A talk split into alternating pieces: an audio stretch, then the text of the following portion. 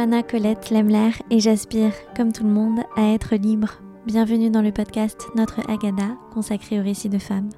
Bienvenue dans ce lieu particulier où je vous invite à raconter votre récit.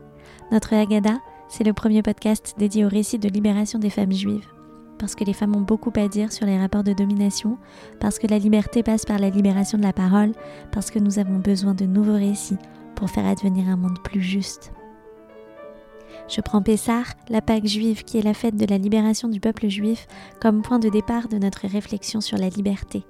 Dans cette Agada à soi des femmes, nous entendrons les récits de celles qui vivent leur féminisme, leur lutte, leur choix, leur liberté, leur judaïsme de façon particulière. Souvenez-vous, lors de l'épisode introductif, je partageais avec vous mon cheminement jusqu'à la question fondatrice de ce podcast. Les femmes sont-elles juives? Depuis, je reçois une pluralité de femmes. Chacune conjugue ses identités, ce qu'elle a reçu et ce qu'elle en fait, de manière singulière. Et de la mosaïque de tous leurs récits émerge la complexité, la nuance et sans doute les vérités de nos expériences. Cela va faire un an que je recueille vos récits. Un an déjà. Pour l'occasion, notre Agada organise une soirée exceptionnelle sur le thème de la Agada des femmes le 28 mars prochain à 20h à l'Écuge. Inscrivez-vous vite, j'ai hâte de vous rencontrer. Pour cet épisode, j'ai eu l'immense plaisir de recevoir Shira Messinger-Lostria. Shira est la créatrice du compte Instagram Kirtsono aux plus de 1500 abonnés. Elle y parle de féminisme et d'orthodoxie juive. Avec Shira, nous avons parlé de la belle table du Shabbat, de la volonté de Dieu et des mitzvot, ces actions bonnes prescrites dans la tradition juive, liées au temps dont sont exemptées les femmes. Et avant de commencer, je partage avec vous une citation de Sofia Coppola. Ça m'intéresse de voir comment les gens deviennent qui ils sont, surtout quand ce sont des femmes. Allongez-vous, accoudez-vous, servez-vous une coupe de vin, bref, sentez-vous libre. Notre Agada, récit de femmes, ça commence maintenant. Et la fille rebelle, que dit-elle? וזה מעשה המנורה משזהב, אג'רך והבוהה בירושלים, הלא זהון מוצלמן. כי אני צעני Quiconque a faim, vienne et mange. Nous avons le devoir de nous entretenir de la sortie d'Égypte. Nous sommes les femmes qui posons les questions. Bonjour Shira. Hello. Bienvenue dans notre Agada. Je suis très heureuse de t'accueillir. Euh, comment tu te sens? Bah très bien, écoute, bien accueilli. euh, Shira, tu travailles à ton compte en marketing digital, euh, donc pour euh, le compte d'autres marques. Tu as vécu les 11 premières années de ta vie en France, puis en Israël, et tu habites maintenant à Strasbourg où tu as fait un master en linguistique sur le mot stam. C'est ça, tout à fait. Tu peux nous expliquer ce que c'est? Euh, alors le mot stam, c'est un marqueur discursif. Donc c'est un petit mot euh, qu'on glisse un peu partout, comme euh, ok ou alors euh, tu vois. Et donc c'est un mot en hébreu dont le sens est un peu flou. Et en fait, moi qui arrivais à la fac après mon adolescence passée en Israël, je me suis rendu compte que j'arrivais pas à me débarrasser de ce mot et que des fois je l'utilisais alors que je parlais à des profs ou à des, euh, des camarades de, de, la fac. Euh, et du coup, comme j'étais en linguistique, eh ben, je me suis penchée sur euh, la question de ce mot-là, c'était quoi sa nature, pourquoi est-ce que j'arrivais pas à le traduire. Et, donc j'ai fait mon, mon mémoire de master là-dessus. J'ai embarqué mes, mes profs qui ne s'y connaissaient pas du tout, mais, mais c'était super intéressant. Voilà. Et maintenant, tu arrives à le traduire? Eh ben en fait, STAM, c'est un marqueur de scalarité faible. Ça veut dire que selon le mot sur lequel je vais l'employer, par exemple, si je dis euh, j'ai fait un dessin STAM, eh bien STAM se rapporte au mot dessin et veut dire que mon dessin, sur une échelle de valeur, je le place en bas de la valeur. Donc mon dessin, il vaut pas grand-chose. Je peux aussi l'utiliser sur euh, une phrase pour parler de euh, la phrase que je viens de dire. Si par exemple je te dis euh, hier j'ai rencontré euh, la reine d'Angleterre, STAM, ça veut dire que euh, applique à la phrase que je viens de te dire une valeur euh, très faible. Donc euh, cette phrase euh, n'est pas importée, euh, n'est pas à comprendre littéralement, mais c'est une blague, c'est pas c'est pas vrai. Ok, merci beaucoup. Et tu t'en es débarrassé maintenant? Oui, de plus en plus. J'en suis très fière. Bravo. Euh, Shira, on va y revenir. Tu as une éducation très orthodoxe. Euh, tu es mariée, maman de deux enfants. Tu portes la perruque. Et en 2020, tu as créé le compte Instagram Kirtsono, qui compte près de 1500 followers, pour parler de féminisme et euh, de judaïsme orthodoxe. Avec un ton souvent humoristique et un peu révolté, parfois. Tu pointes du doigt les difficultés à conjuguer ces identités. Tout à fait. Et alors, est-ce que tu peux traduire ce que veut dire Kirtsono? Alors, Kirtsono, ça veut dire euh, littéralement euh, selon sa volonté. Et donc, tous les matins, on a des, euh, bénédictions qu'on fait où on remercie Dieu d'être, de ne pas être prisonnier, de voilà, de, de pouvoir voir, etc. Et une des bénédictions qu'on dit, les femmes, c'est je remercie Dieu de m'avoir fait selon sa volonté, alors que les hommes vont dire je remercie Dieu de ne pas m'avoir fait femme. Et euh, dans dans toute mon éducation à l'école, euh, on nous a expliqué ça d'une manière un peu euh, qu'on appelle apologétique aujourd'hui, où on nous explique qu'en fait, euh, être femme c'est génial, et c'est c'est pas vraiment une insulte euh, si les hommes disent euh, euh, qu'ils sont heureux de ne pas être des femmes. Euh, et mais moi, ça m'a toujours euh, interpellée, gênée. Et, et en fait, aujourd'hui, comment je le comprends, c'est que si Dieu avait pu être quelqu'un, en fait, sa volonté, ça aurait été d'être une femme. Euh, donc c'est évidemment c'est un clin d'œil euh, féministe parce que je sais pas si c'est une explication qui existe, Euh, mais en tout cas c'est sûr que c'est un c'est un mot qui attire euh, automatiquement les femmes euh, juives euh, assez pratiquantes pour comprendre ce mot-là et pour se dire ah mais qu'est-ce que c'est ce kirtono? Je le connais, moi aussi je me suis posé des questions dessus et donc c'est voilà c'est un bon un bon drapeau euh, pour euh, pour dire aux gens eh oh euh, venez on parle de, de femmes et, et de judaïsme. Merci beaucoup. Eh Ben, on va tout de suite ren- rentrer dans le vif du sujet. Euh, il ressemblait à quoi tes CDR quand tu avais 7-8 ans? Euh, alors, je garde surtout des souvenirs de la nourriture.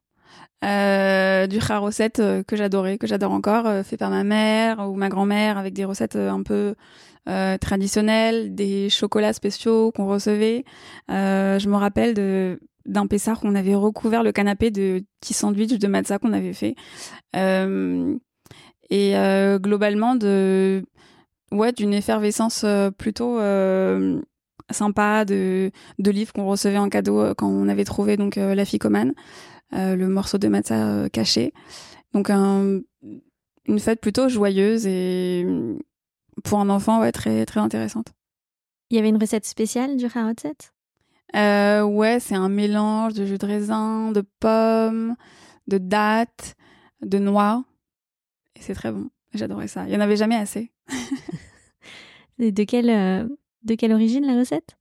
Euh, alors, ma grand-mère, elle était tunisienne et elle s'est mariée avec un Polonais. Ils ont vécu à Sfax.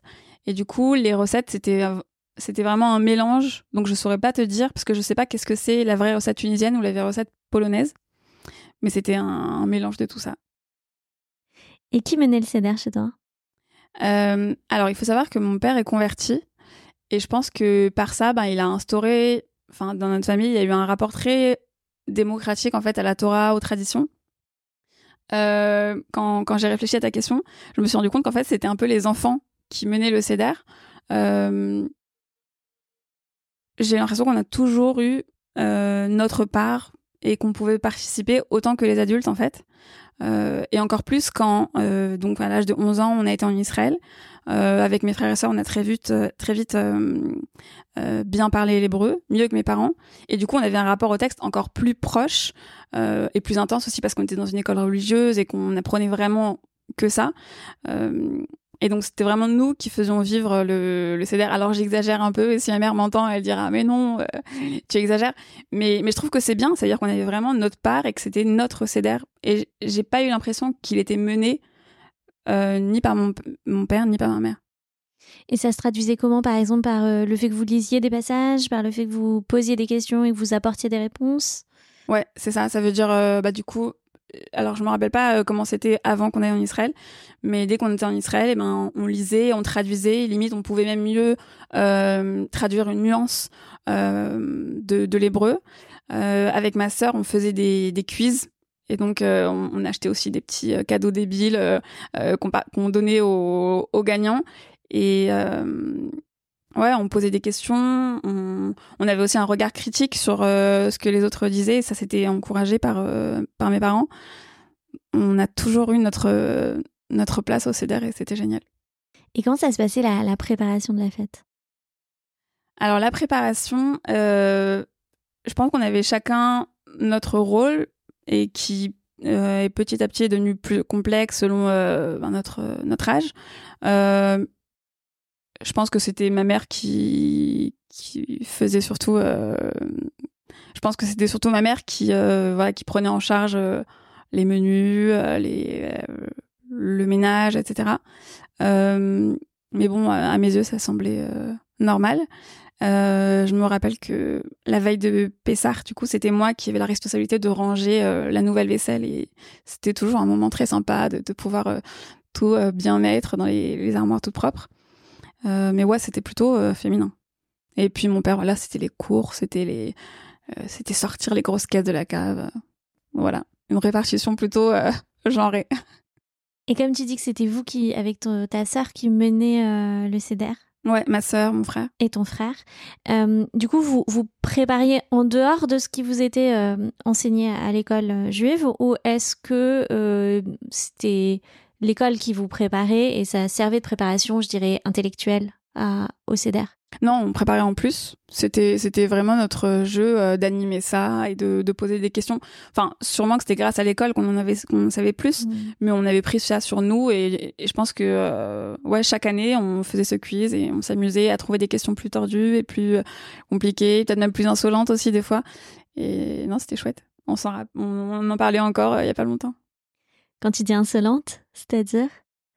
Euh, bah, je pense que par notre éducation française et le fait qu'on arrive en Israël euh, dans des écoles très fermées, bah, d'un côté, on a pu développer notre rapport au texte, comme je t'ai dit, grâce euh, à l'apprentissage de l'hébreu, mais on avait aussi un regard critique parce que bah, déjà, on, on, était plus cultivés que des enfants israéliens, surtout ultra-orthodoxes, qu'on gobait pas tout ce qu'on nous disait.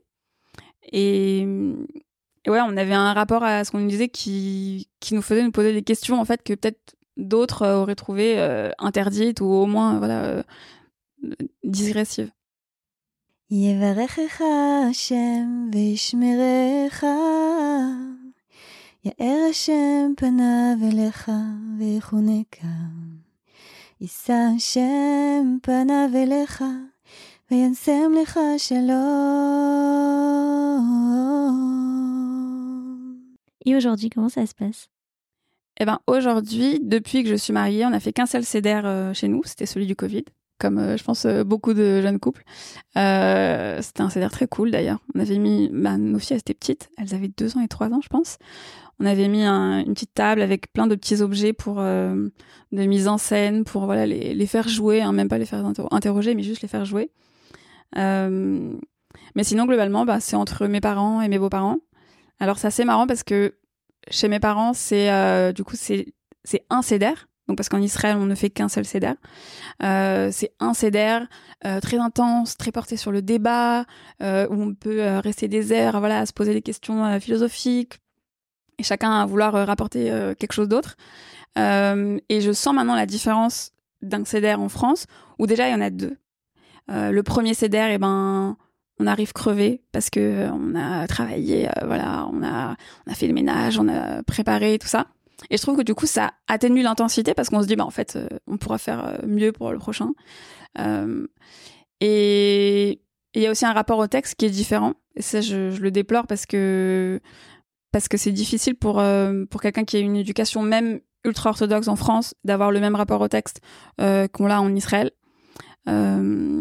Donc c'est vrai que c'est très différent. Enfin, les deux sont très agréables, mais euh, c'est pas pareil. Après, j'attends de, faire euh, mes darim chez moi. Je sais pas quand, parce que pour le moment, je suis contente de les faire aussi euh, dans nos familles respectives. Mais j'attends de, de, les faire chez moi pour voir comment est-ce que je les mènerai. Mais c'est vrai que je vois vraiment une différence entre le CEDER à l'israélienne et le CEDER à la française. Tu utilises le mot intensité ça, recouvre quoi en fait, euh, plus particulièrement? Euh, L'intensité, je dirais par euh, combien de temps est-ce qu'on va vouloir passer sur une question? Est-ce qu'on veut faire le truc rapide? Est-ce qu'on veut juste manger? Ou est-ce qu'on se dit, mais en fait, c'est le CDR de l'année et donc c'est maintenant qu'on pose des questions. Les gars, si on veut parler, c'est maintenant. Et, et ça change la donne, c'est sûr. Du coup, en Israël, c'est beaucoup plus long, par exemple? Ouais, c'est plus long et. Ouais, ouais, c'est plus long. On parle plus.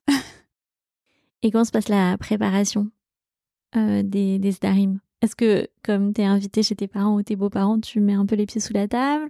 Est-ce que t'amènes des choses? Est-ce que. Je sais pas. Comment ça se passe? Euh, ouais, d'ailleurs, c'est intéressant parce qu'au début, j'avais une petite déception de pas avoir l'impression de participer vraiment à la fête, même en tant que femme. Euh, alors, je participe un peu, je, fais des gâteaux, où on achète des trucs, on achète du vin, parce que j'ai travaillé dans le vin cachère. Donc, voilà, ma maigre participation. Et puis, j'étudie aussi, je- j'essaye chaque année d'acheter une nouvelle agada et pour. euh, pour voilà, avoir chaque année un nouveau regard euh, sur euh, ce texte. Mais c'est vrai que pour l'instant, c'est plutôt passif. Et c'est vrai que comparé à des amis qui, du coup, font tout leur starim chez, chez elles, elles sont bien jalouses de moi. Parce que c'est vrai que l'effort n'est n'est pas le même, quoi. Mais d'un côté, je peux, moi, au moins, euh, m'investir dans l'étude, chose qu'elles ne peuvent pas faire euh, parce qu'elles sont crevées, débordées, surmenées dans la cuisine.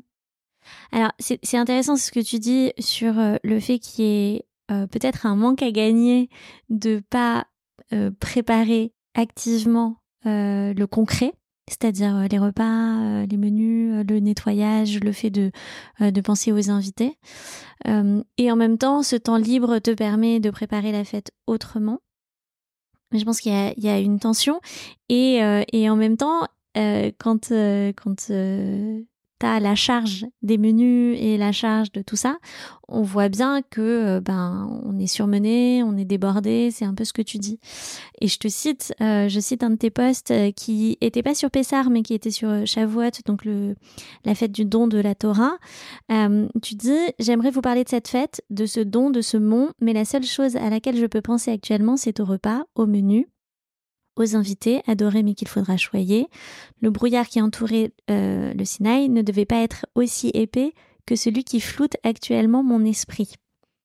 Et tu continues, donc je n'ai rien à vous dire, et pire, j'ai si honte de mes marasmes domestiques et culinaires, car j'aurais pu, comme beaucoup de femmes, mieux m'organiser, tout planifier. J'aurais pu, non? Et ensuite, un peu plus loin, tu dis qu'elle arnaque cette dispense de mitzvot liée au temps, car je suis coupable de mon temps, coupable de ne pas compter non pas le Homer, mais le reste à faire, le péché de la femme mal organisée. C'est le péché de la femme qui, libérée du temps, devrait l'investir dans son entièreté. J'avais complètement oublié que j'avais écrit ça. C'est fou, mais je me reconnais tellement. Euh, je trouve ça très, très intéressant parce que peut-être que tu peux dire un mot sur euh, euh, le fait que les femmes n'aient pas les mitzvot qui sont liés au temps. Mhm. Ouais, c'est quelque chose qu'on qu'on nous dit. Alors bizarrement, il n'y a aucune explication, apparemment, de, ce que j'ai entendu, euh, aucune explication ne lie du coup cette dispense au, au poids domestique. Alors que c'est ce qu'on entend euh, dans le discours commun. On va nous dire oui, une femme euh, ne va pas pouvoir faire, euh, n'est pas obligée de faire tous ces commandements, donc l'étude, la prière trois fois par jour, parce que tu comprends, elle doit s'occuper de ses enfants, elle doit s'occuper de sa maison, etc.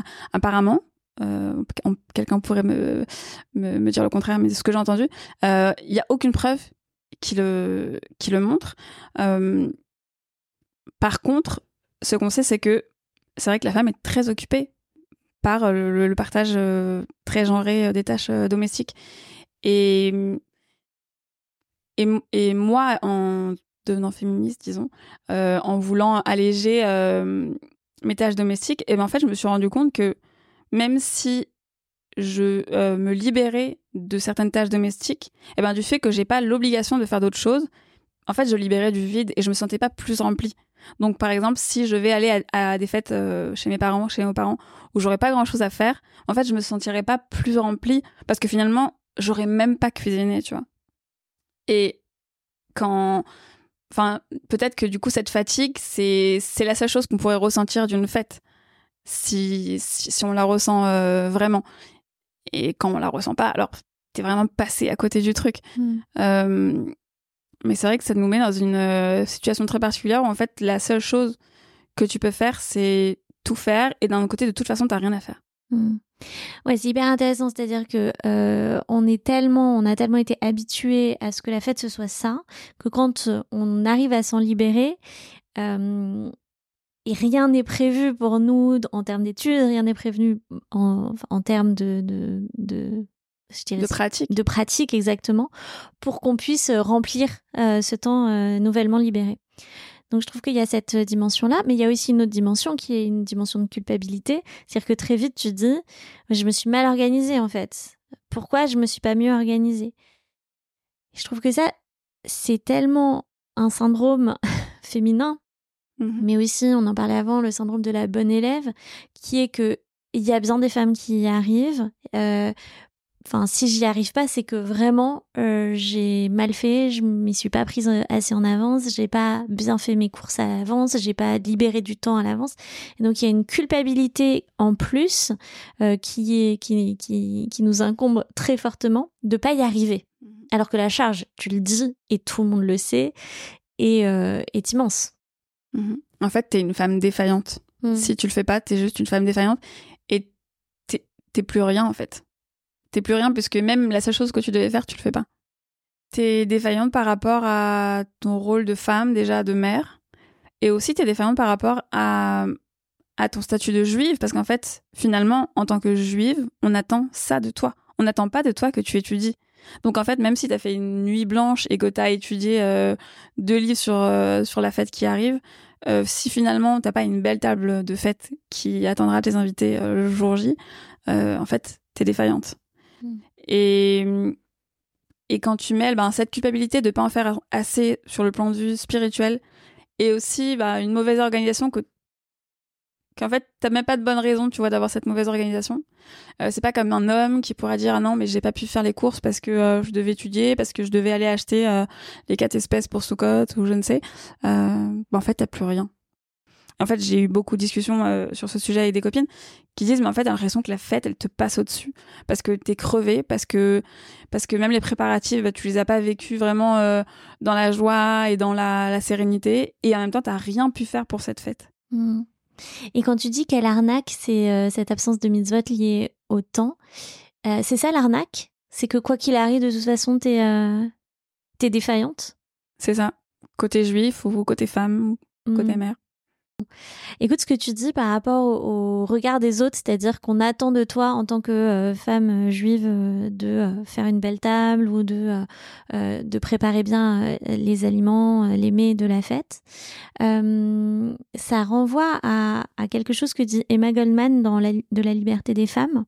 C'est-à-dire que Emma Goldman, elle va dire que l'égalité des droits hommes-femmes peut pas être l'horizon c'est quelque chose qu'on doit nécessairement euh, atteindre, mais la, vraie libération n'est atteinte euh, que quand les femmes arriveront elles-mêmes à se libérer euh, du poids de ce que les gens vont dire autour d'elles. Et si tu me permets, je vais, je vais euh, citer Emma Goldman. Elle dit les femmes ont pensé qu'il suffisait de se libérer des dominations extérieures sans prêter attention aussi aux dominations intérieures, c'est-à-dire aux conventions morales et sociales, qui sont pourtant nettement plus dangereuses pour leur vie et leur épanouissement, et assurément ces dominations intérieures ont pris leurs aises. Elles se portent même à merveille dans la tête et le cœur des plus actives partisanes de l'émancipation féminine, comme elles le faisaient déjà dans la tête et le cœur de nos grands-mères. Ces dominations intérieures prennent la forme de multiples inquiétudes. Que diront les autres? Que dira la famille? Que dira Madame Grundy ou Monsieur Comstock? Le patron ou le directeur de l'école? Que diront-ils tous ces fouin- fouineurs, ces détectives de l'ordre moral, ces geôliers de l'esprit humain? Les femmes ne pourront se dire réellement émancipées que lorsqu'elles auront appris à défier tous ces tyrans, à assumer ce qu'elles sont, à défendre leur liberté sans limite, à écouter la voix de leur nature. Mhm. Sachant que je pense que ces tyrans, ils sont d'abord dans la tête de chacune d'entre nous. On va pas forcément euh, avoir euh, des critiques parce qu'on n'a pas fait euh, 23 salades cuites pour Shabbat. Mais nous, dans notre tête, ben, on se dit, ben, c'est pas normal en fait. T'as même pas euh, toutes euh, ces mitzvot liées au temps, donc pourquoi est-ce que t'as pas fait ces 23 salades cuites? Euh, voilà. Oui, c'est ça qu'elle appelle l'oppression intérieure, en fait, les dominations intérieures. C'est-à-dire qu'on est tellement formé à ça que c'est effectivement pas quelqu'un qui nous le dit, mais c'est qu'on a intériorisé ces voix euh, comme euh, une crainte de ce qu'on va pouvoir nous reprocher, C'est ça. Et, en fait, souvent, même sur mon compte euh, Instagram, quand je parle bah, aux approches des fêtes, euh, de la fatigue et de ces femmes qui sont surmenées, euh, ben, je vais entendre voilà, des femmes qui vont dire Mais t'as qu'à en faire moins, enfin, voilà, c'est tout. Sauf que ben, en faire moins, c'est pas faire quelque chose d'autre. Donc, nous, on reste avec cette culpabilité d'en faire moins, sans, sans rien pour le compenser, parce que du coup, on va pas utiliser ce moins pour faire quelque chose de waouh, on va juste utiliser ce moins pour euh, juste vivre normalement, mais on vivra avec euh, cette culpabilité. Et, et surtout, aujourd'hui, ben, on, a euh, un côté folklorique de la fête qui n'est pas encore déconstruit. Et donc, moi, je sais que je peux pas inviter des gens et leur faire des coquillettes avec des saucisses, tu vois. Ça veut dire qu'il y a encore un... Il y a une image d'une table de Shabbat que je dois honorer. Donc, je peux même pas en faire moins. Alors oui, je sais, ça a l'air ridicule et j'entends déjà les voix qui vont me dire euh, oh t'exagères et tout ça. Mais en vrai, c'est très très difficile de, se détacher de ces schémas qu'on construit depuis qu'on est petite. Depuis qu'on est petite, on sait c'est quoi euh, une table de Shabbat, on sait c'est quoi inviter des gens, on sait c'est quoi, euh, je sais pas, euh, acheter des beaux habits pour les enfants pour les fêtes. Et c'est beaucoup plus difficile qu'on ne le pense de, de, de, de combattre tout ça, surtout quand on le remplace par rien. Donc moi, je sais que euh, ce qui m'aide dans ces moments où je me dis il faut que j'en fasse moins, c'est de le remplir par, par quelque chose d'autre. Euh, donc euh, voilà, ces, ces dernières euh, fêtes, j'ai organisé des, des cercles d'études vraiment la veille de la fête, où avec des copines on se réunit, on étudie, et au moins on se dit bah là c'est vrai que je suis pas en train de cuisiner, mais au moins j'étudie et je fais quelque chose.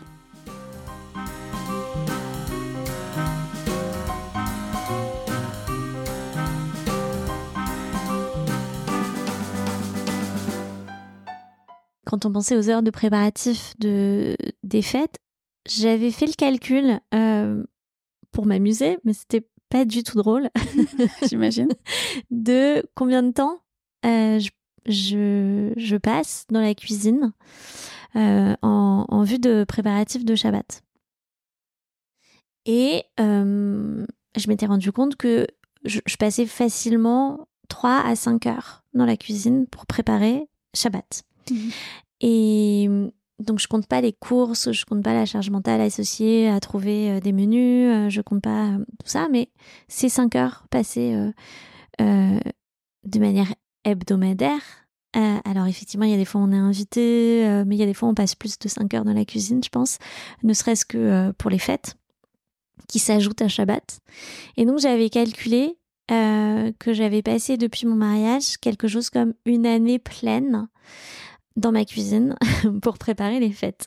Ce qui m'a semblé euh, bah, vertigineux en fait, de ce temps passé à ça. Alors effectivement, on peut se dire que c'est du temps passé euh, pour le bien-être des autres, pour l'accueil des autres, euh, et finalement, est-ce que c'est pas du temps bien dépensé? Peut-être. Néanmoins, ça dit quelque chose aussi de cette pression qu'on a à la belle table ou à coller à euh, une certaine, un certain imaginaire euh, de euh, ce que doit être Shabbat.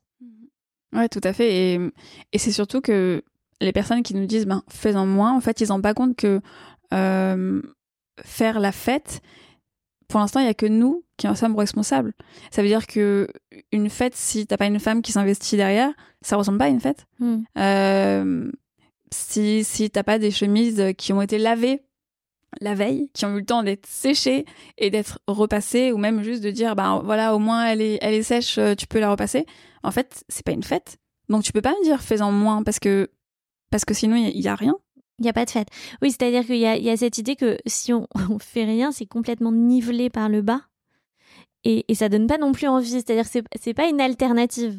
C'est pas fait. une option, en fait. C'est ça. Ouais. Ou alors c'est une option qui est, enfin, qui est nulle et qui est clairement déprimante et que qui, qui est tellement loin de, de la fête qu'on a envie de faire parce Mm. qu'on a envie de vivre cette fête. Hmm. Mais si on la fait pas, alors qui la fera? Hyper intéressant. Euh, alors, comment la liberté va venir par les femmes, selon toi? Déjà par une conscience Euh, je, je, vois tellement de femmes qui pensent qu'elles sont libres et qui, qui croient en discours où euh, la femme c'est la reine du foyer, euh, elle a un pouvoir incroyable, elle est tellement proche de Dieu. Et, en fait, avec ce discours-là, elles acceptent plein de difficultés qu'elles vont d'ailleurs avouer, mais qu'elles vont mettre voilà au nom de, ce pouvoir magique d'être la, la, maîtresse du foyer. Euh, bah, je pense que c'est par une prise de conscience, prise de conscience qu'on vaut plus que des cuisinières, qu'on vaut plus que euh, euh, des blanchisseuses, que je pense que Dieu attend plus de nous pour une fête ou pour un Shabbat de cuisiner que voilà dans notre spiritualité il y a énormément de choses qui peuvent être faites et qu'on peut qu'on peut atteindre et je sais pas si c'est en restant dans la cuisine qu'on les attendra mm. donc la liberté ben, elle passe par cette conscience qui est un peu triste, moi qui m'a qui m'a déprimée hein, euh, quand je m'en suis rendu compte. Mais mais c'est ça, ouais, c'est cette prise de conscience qu'on vaut plus que ça. Alors tu dis que ça t'a déprimé, tu, peux revenir là-dessus Comment t'as découvert qu'il y avait une question féministe? Euh, Alors moi j'ai grandi avec euh, une image de une certaine image de, féminité que je méprisais, je l'avoue. Euh, donc la femme très domestique, très coquette, ça je le méprisais. Donc je me disais que j'étais au-dessus de ça, que moi j'avais un rapport au texte beaucoup plus profond. Et en fait, en me mariant, je me suis rendu compte que sans le vouloir, malgré moi, je m'étais mise une grille de valeurs auxquelles trois mois avant je n'adhérais pas du tout. C'est-à-dire que avant, je me valorisais en tant que Shira qui étudie, qui va à des cours trois fois par semaine. Et soudain, eh ben Shira, pour être tout aussi euh, valorisé qu'avant, par moi évidemment, euh, il fallait que j'aille trois cours par semaine, mais il fallait aussi que euh, c'est moi qui fasse tout le ménage, que c'est moi qui fasse des super repas de Shabbat, etc. et du coup, j'ai, je me suis rendu compte que, que l'image que je méprisais, bah, finalement, je devais le devenir, qu'avant j'étais pas une femme en fait. Avant j'étais pas une femme, j'étais juive. et que soudain là, j'étais devenue une femme mais que ma judéité, bah, elle était mélangée avec ça. Et, je me suis posé des questions. Il y avait une période où j'avais euh, une phrase comme ça qui revenait dans ma tête. C'était est-ce que euh, la rabbinite Kanevski, donc c'est euh, c'était notre modèle de l'époque, elle, elle, est décédée depuis, mais c'était vraiment l'image de la femme la plus pieuse. est-ce qu'elle fait tout ça en fait? Est-ce qu'elle fait vraiment tout ça? Est-ce qu'on l'admire? Parce que elle cuisine, elle fait toutes ces choses-là, ou alors c'est parce que j'ai entendu tellement d'autres histoires sur elle, sur sa prière, sur euh, sa gentillesse et tout ça. Mais en fait, est-ce qu'elle fait aussi tout ça? Et en fait, je me suis rendu compte que je pouvais pas enlever cette partie domestique de moi si je voulais si je voulais être bien enfin être bien valorisée, ne serait-ce qu'à mes yeux. Je pense que pour les femmes juives, ça commence même avant parce que tu as la charge mentale du Shabbat qui commence tout de suite. Alors que, mm. enfin, c'est vrai que la maternité, souvent, en plus, elle arrive euh, assez rapidement. Assez rapidement, voilà. Mm. Euh, mais ouais, la charge mentale du Shabbat, voilà, des fêtes, elle te tombe dessus euh, très rapidement. Mm. Et du coup, tu disais que ça t'avait plongé dans une déprime? Bah, c'était une déprime de de pas savoir qu'est-ce que je devais valoriser, qu'est-ce que comment faire des choses que je trouvais un peu méprisables, mais dont que j'étais obligée de faire en fait. À la fois, on voit un glissement dans ce que tu dis, c'est-à-dire à la fois du mépris pour un modèle que finalement tu, ne peux pas ne pas reproduire. C'est ça. Et en fait, je me rends compte qu'il y a une seule grille de lecture euh, positive pour une femme. C'est bah, d'ailleurs l'étude clairement euh, c'est pas dans, dans, cette liste. Euh, ben c'est voilà c'est juste de bien cuisiner, d'avoir une maison propre et bien entretenue, des enfants bien lavés. Mm. Et en fait on se suffit de ça. Et donc, tu as, eu un moment tiraillé entre tes deux modèles, quoi. Entre le modèle euh, qu'on attend des femmes et le modèle de euh, Shira qui étudie et qui s'investit dans, dans les thunes. Un tiraillement euh, et, puis aussi le, voilà, une chape de plomb qui t'abat quand tu te rends compte que tu dois aussi devoir faire tout ça, chose que je ne faisais pas du tout. Enfin, à l'époque, voilà, j'étais étudiante. soudain, je dois cuisiner, je dois nettoyer. Je, je sais toujours pas nettoyer d'ailleurs. Je suis nulle en ménage. et, et en fait, je me dis, mais c'est moi qui dois le faire. Je me rappelle que les premiers mois de mariage, j'osais pas dire à mon mari que je savais pas nettoyer. Et, je me rappelle une fois, je lui ai dit, mais je suis désolée, mais il faut que je te dise, je sais pas, je sais pas. Et, mais ouais, je me disais, en fait, je suis obligée de le faire, quoi. en fait, je me suis rendu compte que j'avais mis un standard très haut, alors que euh, ben, du coup mon conjoint euh, s'en fichait complètement. Euh, donc c'était moi qui voulais faire trois salades cuites et je ne sais pas combien de desserts, alors que lui il s'en fichait complètement, qu'il était prêt à avoir une vie beaucoup plus bohème et moins stéréotypée. Euh, donc on en a on en a discuté. Non, ça ça a pas créé de conflit, mais euh, ça a pris du temps jusqu'à que je comprenne qu'en fait c'était moi qui m'étais mis ça sur euh, sur mon dos alors qu'en fait c'était pas nécessaire tout comme euh, je pouvais lui demander en fait de faire le ménage et ensuite d'ailleurs à partir du moment où je lui ai demandé c'est lui qui l'a fait tout le temps parce qu'il avait aussi que j'étais nulle euh, mais euh, ouais en fait c'est mon image de moi elle a changé Oh,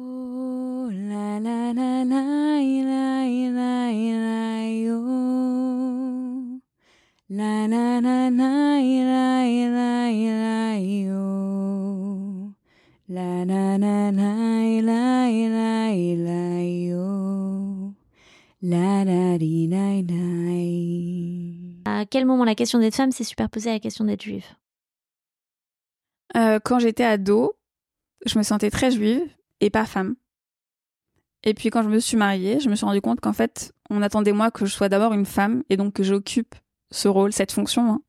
Euh, et qu'en fait être juive c'est-à-dire euh, aller à la synagogue prier étudier ben en fait c'était pas si important que ça en fait on veut surtout que tu sois une femme que tu t'occupes de tes gosses que tu fasses des repas que tu mettes la table quand ton mari est à la synagogue et puis c'est tout et, c'est vrai qu'à un moment je me suis dit mais en fait euh, qu'est-ce que c'est être une femme juive? J'arrive pas à croire qu'être une femme juive, c'est mettre la table pendant, euh, pendant que ton mari est à la synagogue. Euh, Et quand tu dis on, on, a, on attend de toi, etc., c'est qui on en fait? On, c'est moi, et c'est voilà, ces histoires que j'ai entendues depuis toujours sur euh, qu'est-ce qu'une femme euh, euh, valeureuse. Donc on, c'est d'abord moi. Je, personne va m'engueuler parce que j'ai pas fait mes chalotes et que je les ai achetées. Mais mais j'ai grandi avec un modèle, avec des ambitions, avec un idéal. Donc on, c'est d'abord moi. Mais est-ce que tu sens quand même une pression de communauté, par exemple? Est-ce que euh, dans les conversations, euh, dans, dans les conversations du vendredi, dans, dans la course euh, aux courses et au, au- à la préparation de Shabbat, est-ce, que- est-ce que tu sens aussi qu'il y a, il y a des choses qui sont dites qui, qui peuvent faire pression? Ah oui, tout à fait. Alors Mm. pas une pression agressive parce que finalement c'est entre femmes que qu'on va se le dire. Mais c'est, euh, je sais pas, euh, aller euh, au parc et sur le banc, euh, les autres qui te disent alors t'as préparé quoi pour euh, ces fêtes?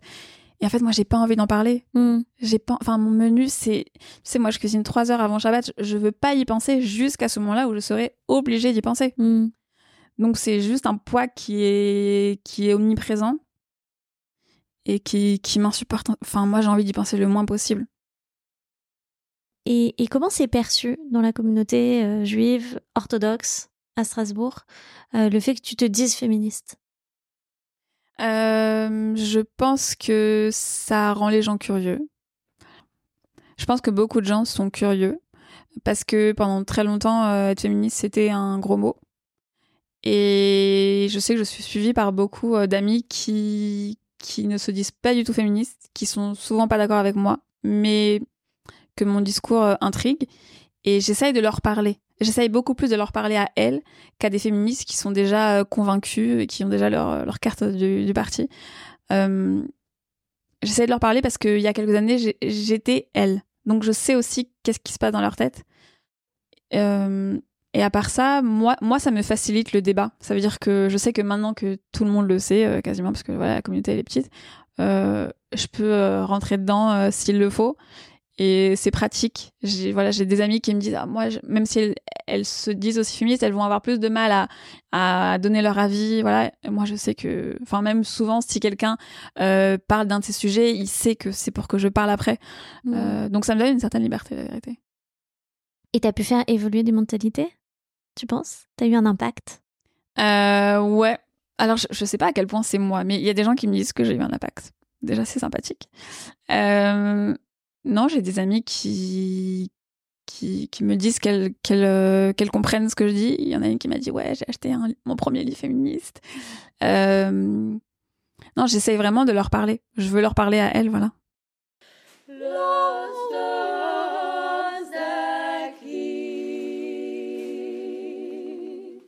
Est-ce qu'il y a une lutte pour la libération qui te touche particulièrement et que tu aurais envie de partager avec nous? C'est ma grande lutte. Euh, en tant que féministe et juive orthodoxe, euh, ben, ma lutte, c'est de. C'est pas forcément de changer euh, mon judaïsme, c'est de changer le discours qui, qui entoure en fait les mitzvot, les commandements. on peut parler par exemple de pudeur, mais aujourd'hui, la pudeur, elle est, elle est occupée par un discours hyper patriarcal, hyper sexiste. Et moi, j'ose euh, imaginer que on peut changer le discours, qu'on peut raconter autrement, qu'on peut aussi essayer de déconstruire euh, des, des strates de, euh, de patriarcat qui sont pas du tout la religion, qui sont pas du tout du judaïsme, qui ont été rajoutées dessus. Et moi, ce que je veux, c'est, c'est, c'est voir les, les mitzvot. Si je crois qu'elles ont une origine divine, c'est les voir sous un œil dépatriarcalisé. C'est. Ouais, c'est un peu mon, mon petit combat de, niche. C'est intéressant que tu prennes cette, euh, cette question de la, de la pudeur euh, qui euh, est devenue un peu, on en parlait avec Myriam Ackerman Sommer, qui est devenue la Torah des femmes, c'est-à-dire vraiment des heures passées à discuter de qu'est-ce qui est pudique, quel, quel centimètre, etc. Et que, et que oui, c'est devenu alors que, alors que les lois sont assez récentes en fait euh, de la de la de la pudeur. Euh, mais c'est intéressant. Est-ce qu'on peut on peut s'arrêter euh, si tu le permets un petit mhm. peu là-dessus et, et peut-être tu peux nous donner ta vision aussi de la pudeur parce que je le disais en introduction, euh, tu es tsniout donc tu euh, portes des vêtements qui sont parmi enfin qui sont compris dans euh, les règles euh, de la tsniout, à savoir euh, bah, notamment une robe en dessous des genoux, plus long que les coudes, tu portes une perruque. Comment tu, tu te débats avec cette question-là qui est vue beaucoup par des non-juifs ou par des personnes plus libérales comme étant des contraintes très fortes et patriarcales? Mmh Ouais, je connais le discours des féministes universalistes. je le connais je suis presque d'accord avec. Mais euh, alors, si, je devais répondre, aujourd'hui, pourquoi est-ce que je suis encore pudique? C'est d'abord parce que je crois en la tradition. Euh, donc, je vais garder ma tsniout, ma pudeur, par tradition pour euh, toutes les femmes qui, de génération en génération, ont gardé un habit traditionnel. Et donc, en plus d'être dans la tradition juive, je veux aussi garder quelque chose qui est propre à la tradition des mères. Et pour moi, c'est déjà ça. C'est aussi reconnaître une histoire de femme.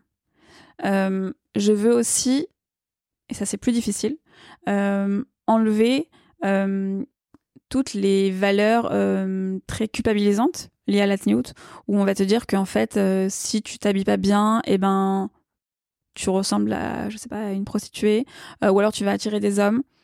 Je pense qu'on peut voir la tenue sous un autre regard. C'est compliqué, mais on peut. On peut le contextualiser à l'époque. On peut se dire qu'en fait, la tsniout, c'est pragmatique. Euh, et qu'à l'époque où voilà, le statut des femmes, il était, enfin, très vulnérable, euh, s'habiller de manière pudique, c'était une manière de se protéger. Et, c'est aussi cette histoire que je garde. C'est aussi un héritage de se dire qu'en fait, les femmes euh, se couvraient la tête pour éviter voilà d'être d'être attaquées, d'être violées, je ne sais. c'est ce que j'en garde. Et et ça, c'est très difficile, mais aussi de, de détacher du regard que j'ai sur mon corps euh, toute la honte et la culpabilité. Parce que depuis que je suis petite, euh, j'entends que euh, mon corps est porteur d'une sensualité que incroyable apparemment. Alors je sais pas. Et, et d'ailleurs, c'est un regard qui qui m'a longtemps porté préjudice. J'ai eu des troubles du comportement alimentaire qui sont évidemment liés à ça parce que je voulais pas devenir une femme. Je voulais pas devenir euh, cette euh, cette garce en fait. J'avais l'impression qu'on ne pouvait pas ne pas être une garce en, en ayant ce corps, en voilà avec euh, avec la poitrine, avec les cheveux. En fait, tout tout est interdit. Et, et euh, dans le milieu juif orthodoxe, ultra orthodoxe à Jérusalem surtout, on voit comment il y a de plus en plus de règles qui se rajoutent, des règles qui n'ont aucun sens, mais qui te montrent qu'en fait une femme c'est une diablesse euh, donc euh, voilà, on va dire, euh, il faut pas mettre de parfum dans la rue. Il faut supprimer sa photo de profil sur WhatsApp. C'est-à-dire à quel point on est dangereuse. Et moi, dans mon éducation, bah, j'étais très, euh, j'ai un peu comme ça, je suis très consciencieuse comme ça. Et, du coup, j'ai, bah, j'ai adhéré à ce discours. Et même maintenant où moi, j'ai, je me suis un tout petit peu assouplie, bah, je continue à garder ce rapport avec mon corps où, où j'ai tout le temps conscience d'un genou qui, voilà, là, par exemple, on voit un tout petit peu mon genou, alors que je mets une jupe euh, jusqu'au genou. Bah, j'en ai tout le temps conscience. J'ai tout le temps conscience de mon corps. Et ça, c'est quelque chose qu'il faut détacher, je pense, de, de la signoute. C'est compliqué, mais il faut essayer parce que sinon, ça, ça construit un rapport trop destructeur quoi, au corps, à la féminité. J'entends parfaitement. Et je voudrais savoir si c'est, je crois que c'est Beauvoir qui dit ça. C'est Virginie Despentes. J'hésitais entre les deux. Euh, c'est ce que tu dis, cette hyper conscience du corps euh, féminin. Alors évidemment, euh, tu l'as en tant que juive religieuse parce que tu as été habituée à ce discours-là.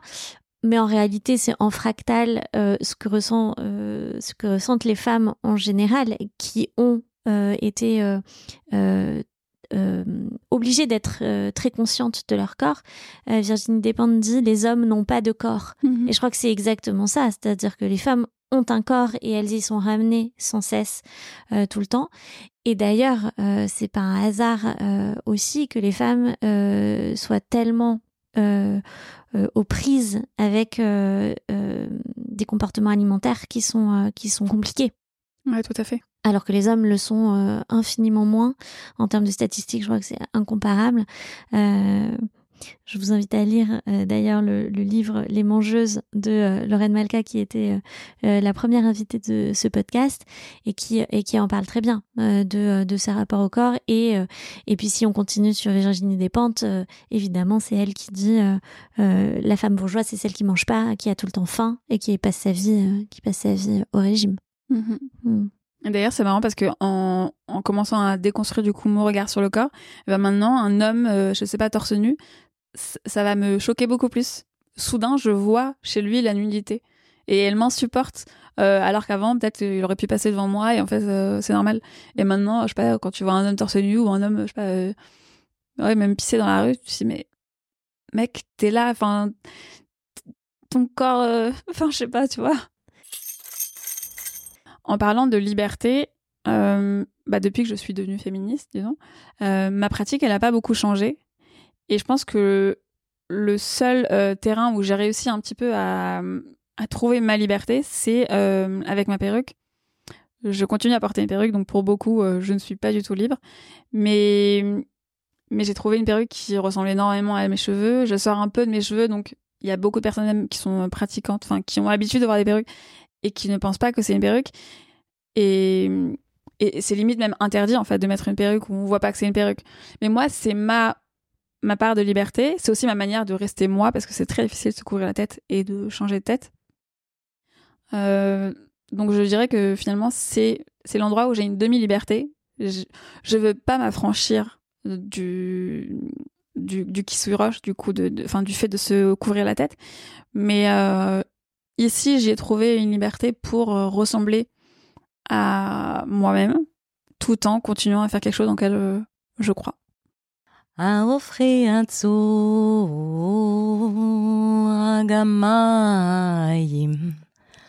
agamayim chalamish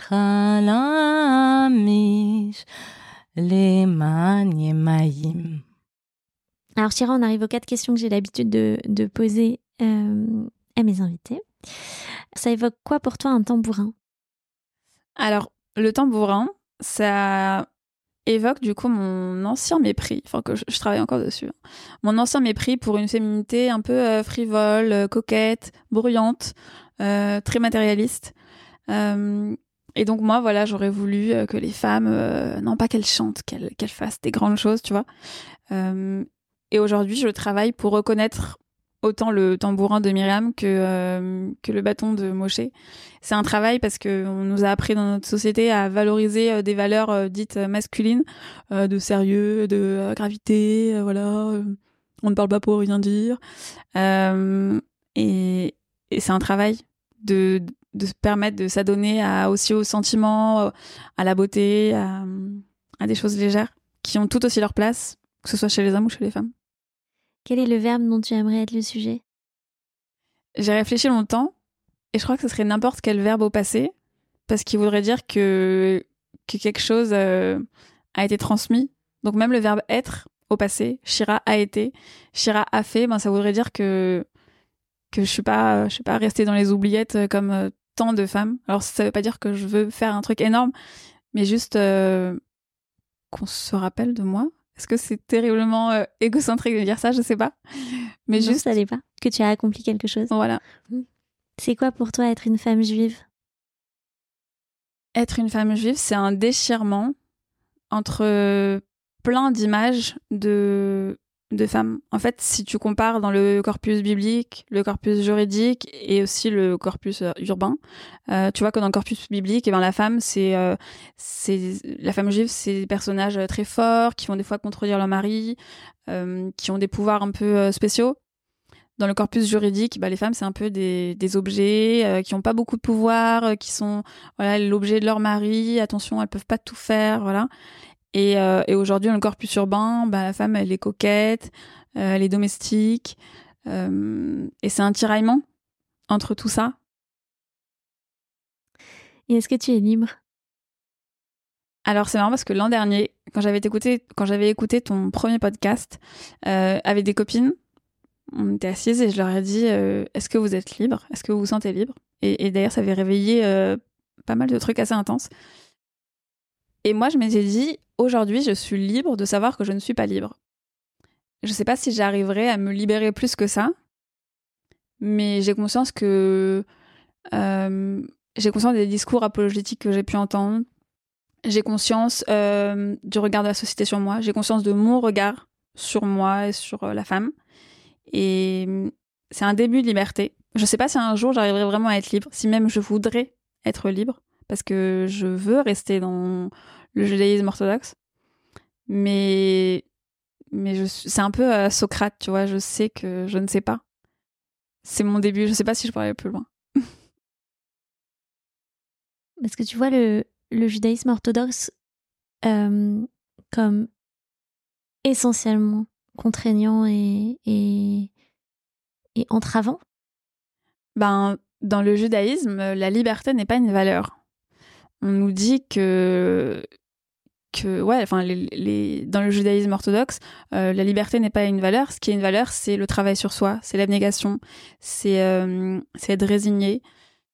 Et, c'est très difficile pour moi de vouloir être libre parce que du coup, ça contredit tout ce que je fais, je je veux pas être libre en fait. Et même euh, quand on parlait des des mitzvot euh, liés au temps, moi ça m'énerve d'être libre.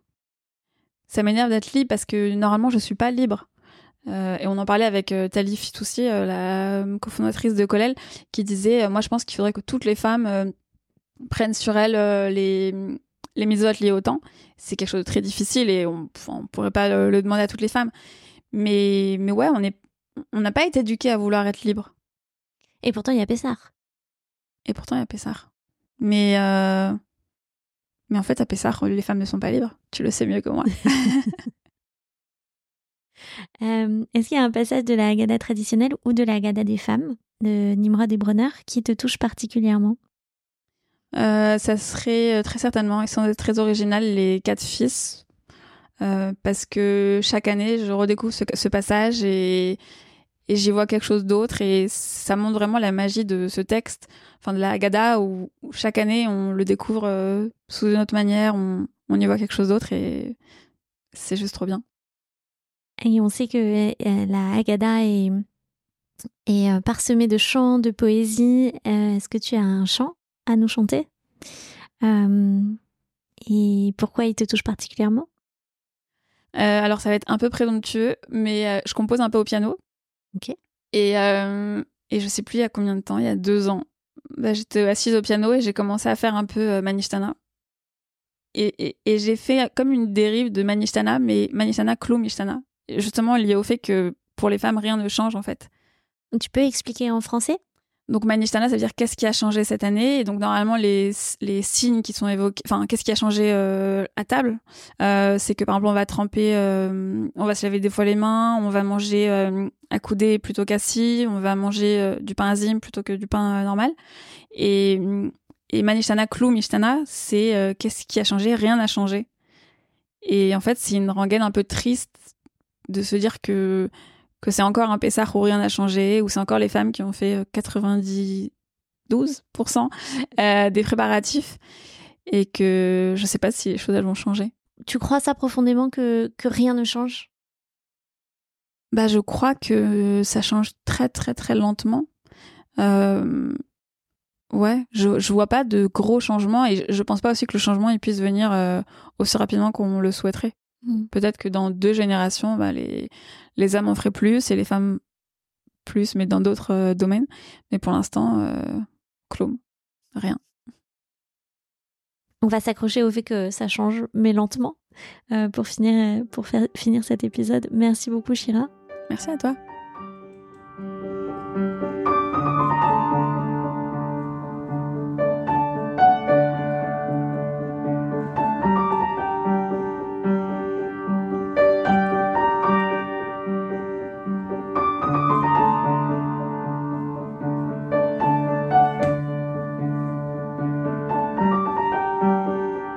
D'écouter notre Agada, Récit de femmes. Si ce programme vous intéresse, vous pouvez vous abonner au podcast Notre Agada pour être notifié de la sortie de nouveaux épisodes. La meilleure façon de me soutenir, c'est d'en parler à vos proches et à vos amis et de partager le lien. Vous pouvez également me laisser des messages et des commentaires et suivre le compte Instagram Notre Agada Récit de femmes. Merci et à bientôt.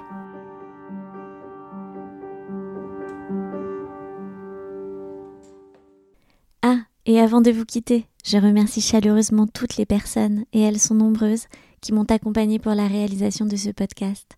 Un grand merci à Clara Lemler pour les voix, Marion Bellal pour le montage et à Élise Lemarié pour la musique. Rendez-vous dans quelques jours pour le prochain épisode.